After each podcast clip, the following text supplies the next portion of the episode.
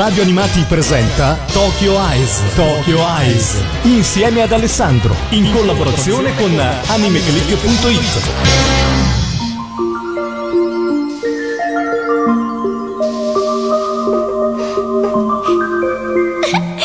Ti ringrazio. Sei stato carino ad aver scelto di vedere il mio video. Il mio nome è Ayamano e ho 16 anni.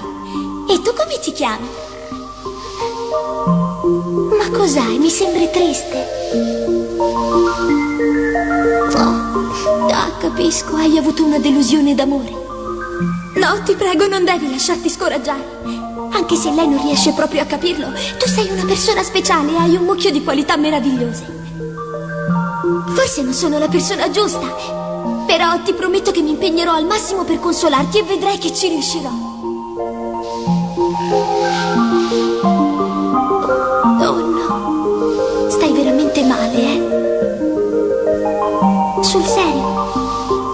Senti dal profondo del tuo cuore che hai un disperato bisogno di me. D'accordo, vuol dire che da oggi in poi sarò sempre al tuo fianco. Esistono libri che andrebbero necessariamente letti durante l'adolescenza. Da grandi potrebbero piacere lo stesso, ma non verrebbero percepiti con quella stessa folgorante intensità che solo un adolescente è in grado di provare. La loro missione, insomma, riuscirebbe solo a metà. La stessa cosa naturalmente vale per i film, come per i fumetti.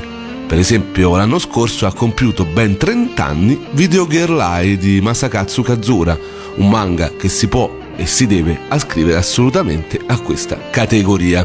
Amici di Radio Animati, questa è Tokyo Eyes e io sono Alessandro Falciatore, il direttore editoriale del sito www.animeclick.it e come sempre come di consueto in questa rubrica, vi accompagno a fare un viaggio nel tempo attraverso tutto quello che può piacere a un fan di animazione, di fumetto o comunque di tutto ciò che è legato all'universo giapponese. E oggi vi voglio parlare di quello che è veramente un titolo fondamentale per tutti i lettori di manga, non solo di una certa età, ma di tutte le età. Un titolo come Video Girl Eye ha veramente eh, segnato una generazione e comunque sia appassionato e ha fatto eh, proprio da imprimatur a quello che è stata la passione e l'esplosione dei manga in Italia.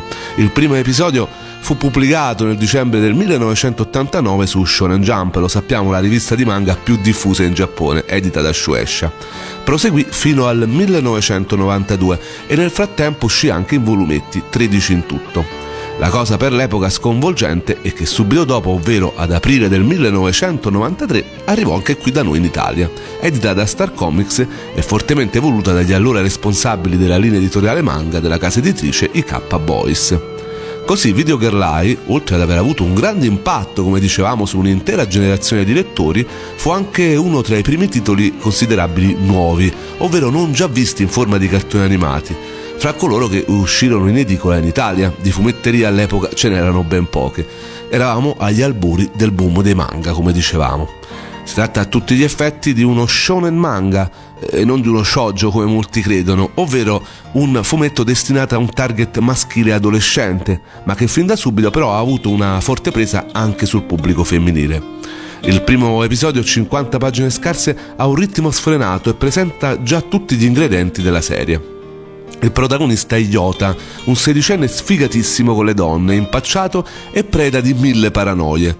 È innamorato di Moemi, una sua compagna di classe molto carina che però a sua volta ama Takashi, bello e sicuro di sé.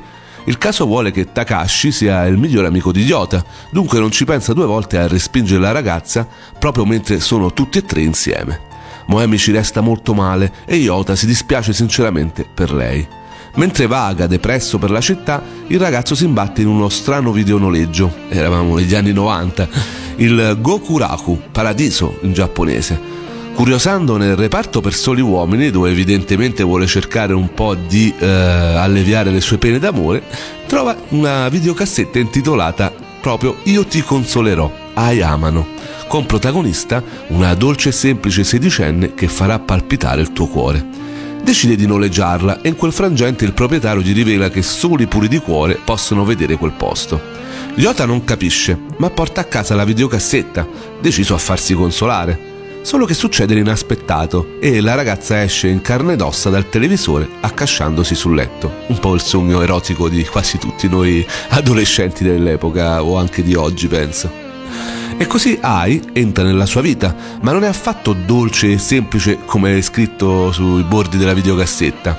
A causa di un malfunzionamento del videoregistratore risulta difettosa tanto nel carattere, è un maschiaccio dal temperamento esuberante, quanto nel fisico, le si sono rimpicciolite le tette e il petto. E cosa più importante, è in grado di nutrire sentimenti. Jota è messo a dura prova dalla convivenza con questa ragazza. I due finiscono con innamorarsi, come è ovvio che sia una storia del genere, ma la ragazza di fatto non è un essere umano, è una videogirl che per giunta deve essere ritirata dal commercio in quanto difettosa. E questo è solo l'inizio della storia.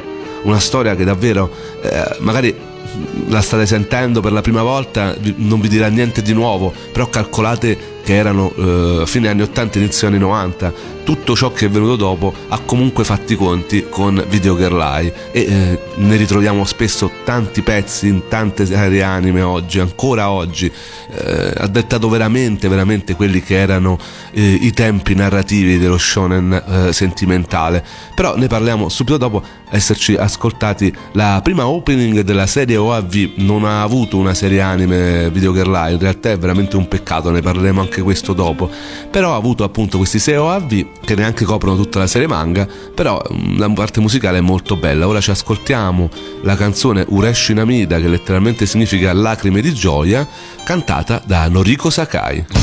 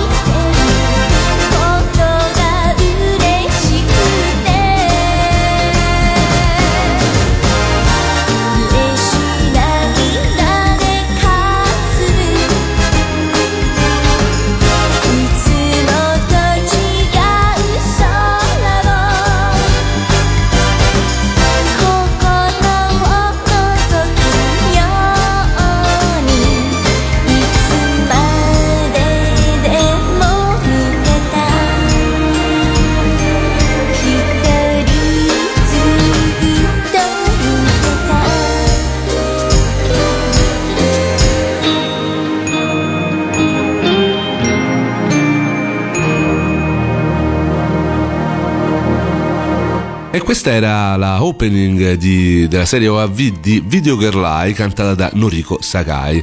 Eh, stiamo appunto parlando del titolo più famoso di eh, Katsura, un personaggio veramente molto amato in Italia, un mangaka molto amato che è arrivato anche in Italia a Lucca Comics, veramente fra il tripudio della folla. E d'altronde quando nel 1993 uscì per la Star Comics la prima edizione del manga di Video Girl Eye, quella con gli albi a sottilette e le famigerate pagine che si staccavano appena si sfogliavano, in questo primo numero, nella prima pagina di questo numero, i K-Boys, che all'epoca si occupavano, dicevamo, della linea editoriale di Star Comics, fecero una sorta appunto di editoriale introduttivo a quest'opera scrissero che eh, sì, si rendevano conto perfettamente che questo titolo non aveva alcuna serie televisiva a fare da traino, a differenza dell'altro manga che quasi in contemporanea fece allora capolino nelle fumetterie, Orange Road.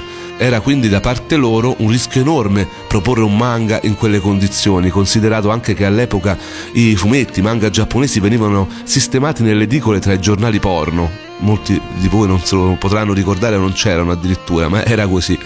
Quindi concluso il loro editoriale scrivendo senza troppi giri di parole che se avevano deciso di pubblicare un titolo come Video Girl era semplicemente perché loro lo reputavano un manga meraviglioso.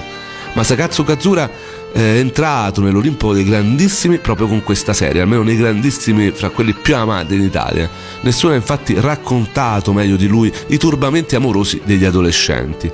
Eh, non vogliamo però limitarci alla sfera del manga e degli anime. Video Girl Eye fa molto meglio anche forse di molte serie televisive americane con lo stesso tipo di protagonisti. La cosa paradossale e a tratti divertente è che Video Girl Eye non è nemmeno uno shoujo, cioè la classica serie romantica per ragazze.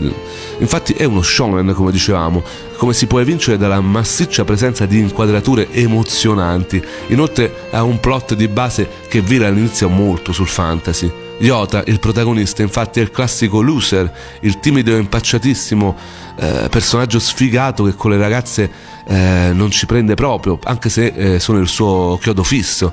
E il suo chiodo fisso in particolare è Moemi. Il problema è che eh, lei considera Yota al massimo un amico e ovviamente molti si saranno eh, praticamente immedesimati in questa storia, perché a sua volta è innamorata, come dicevamo, del migliore amico di Yota, Takashi. Al colmo della disperazione, vagando per le strade di Tokyo, Yota si accorge di una videoteca che non aveva mai visto prima, appunto il Gokuran.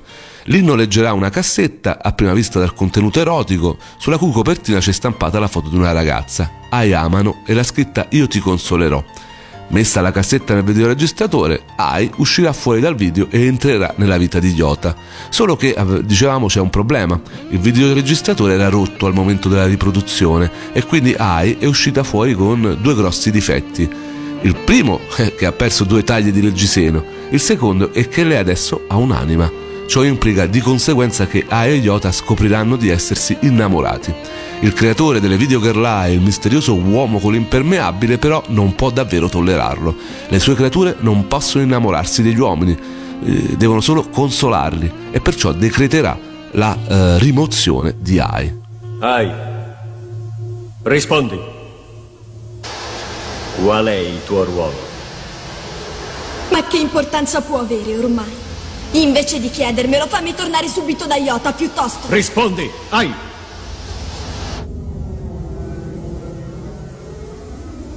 Il mio ruolo è quello di consolare. Esatto. Tutto quello a cui devi pensare è consolare. Le videogirl devono rappresentare una figura ideale per tutti gli uomini. Tuttavia, cosa sei tu adesso? Provi tristezza, gelosia, tenerezza, proprio come se fossi una ragazza vera. E inoltre come se non bastasse provi dei sentimenti per quel ragazzo. Ormai tu non sei più in grado di svolgere il tuo compito di video girl. Quindi, per questa ragione, Ayamano io ti ritiro.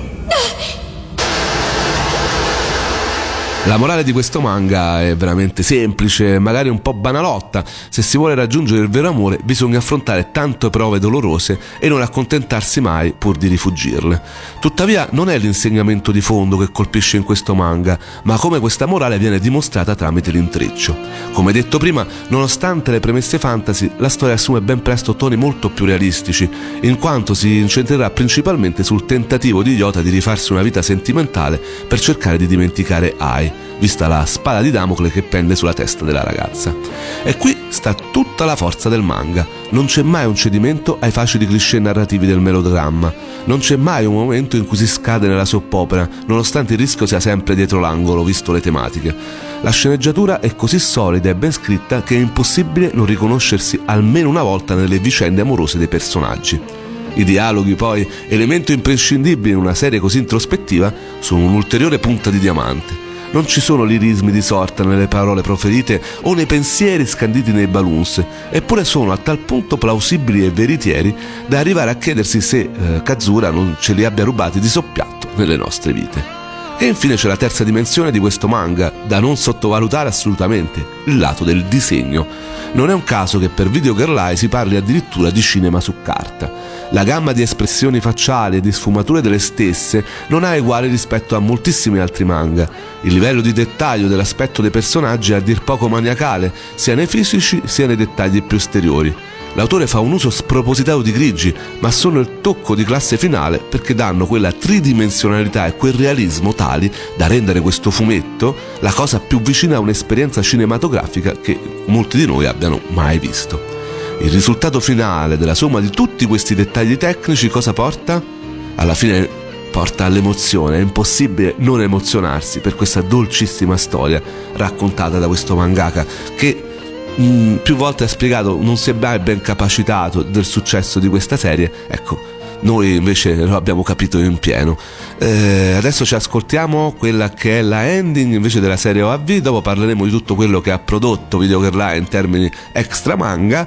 Eh, la canzone è molto bella, forse ecco una delle cose più belle di questi eh, OAV, e d'altronde è stata scritta dallo stesso mangaka, dallo stesso Masakatsu Katsura. La canzone si intitola Ano Hini, che significa in quel giorno, ed è cantata da Maki Kimura.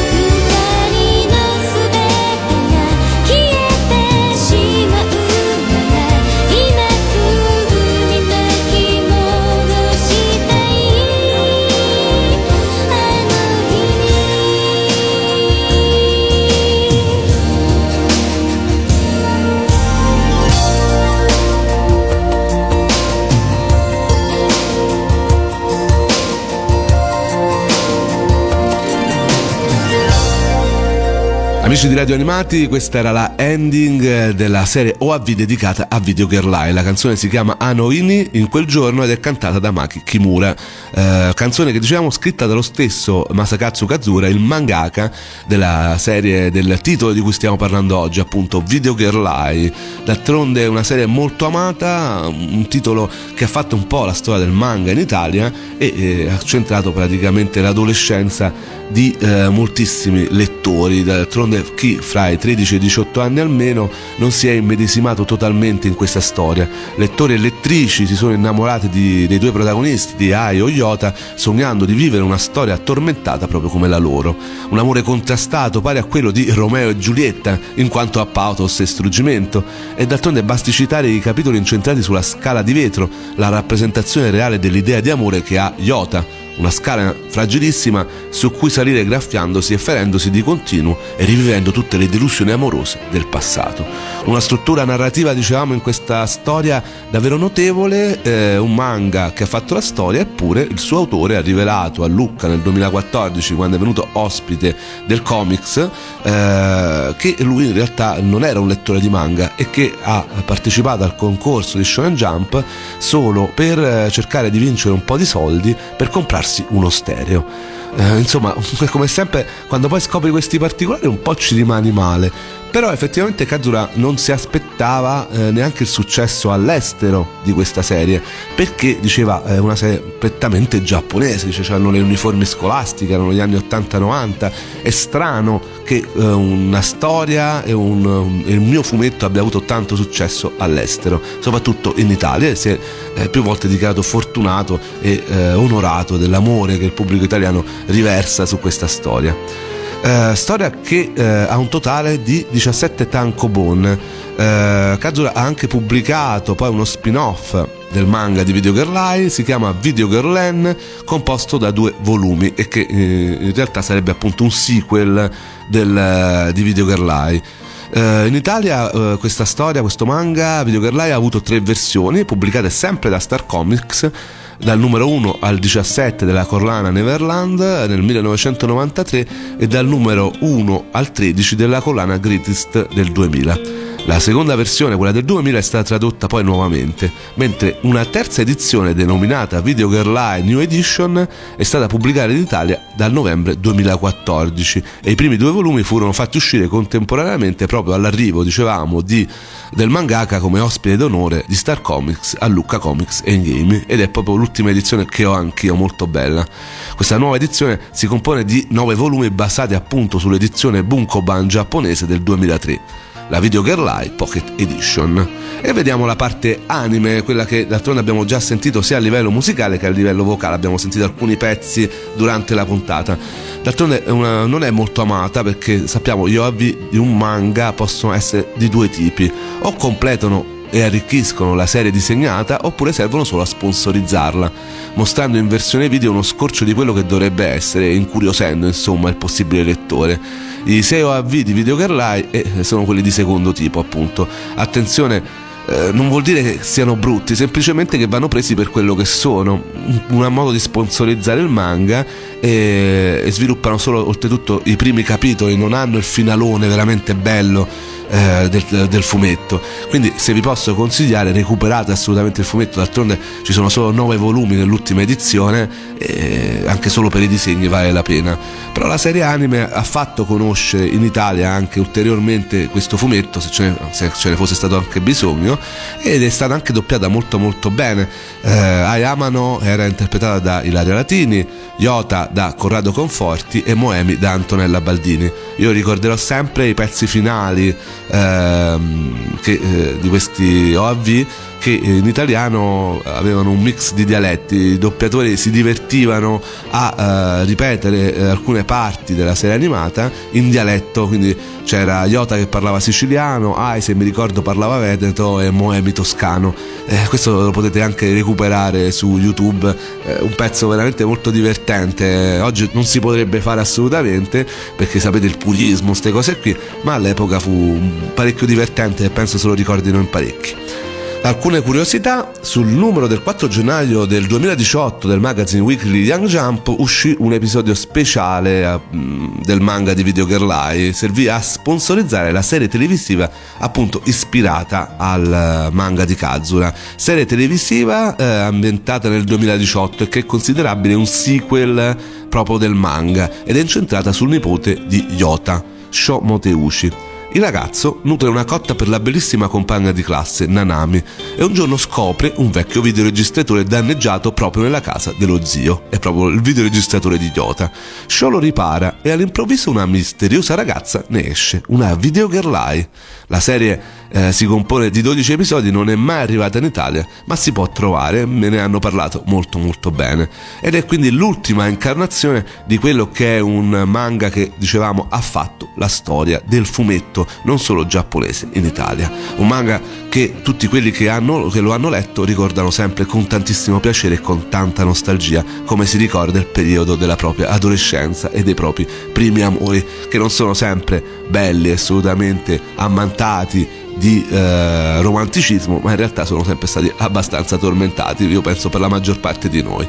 Con questo si conclude la puntata, ho parlato anche troppo, per il, la riproposizione di queste e delle prossime puntate di eh, Tokyo Ice, mi raccomando andate alla voce palinsesto sul sito www.radioanimati.it per parlare di videogherlai, eh, di nuove uscite manga, di nuove uscite anime, di vecchie uscite manga, di vecchie uscite anime, mi raccomando venite su AnimeClick, www.animeclick.it, andate sulle varie schede, se avete letto e visto un anime, anche recensitelo, votatelo, fatemi sapere quello di cui eh, vi state occupando in questo momento. E io spero sempre di incuriosirvi e di farvi conoscere anche questi titoli storici che per quanto siano famosi magari non tutti hanno mai letto, magari non tutti conoscono o uh, potevano immaginare fossero così belli.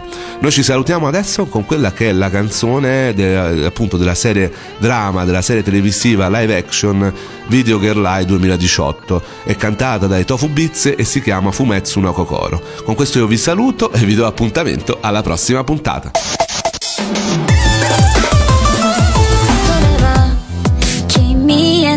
眼差しだから口には 出して言えないよ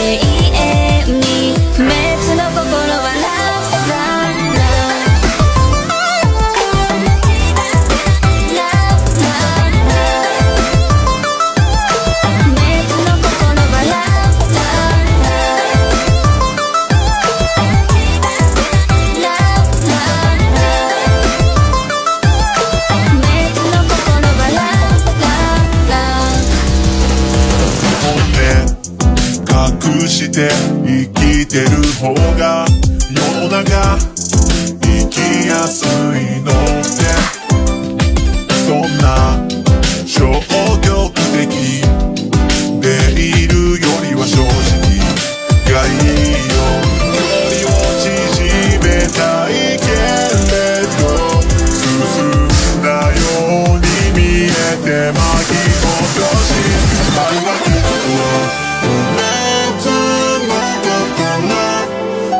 水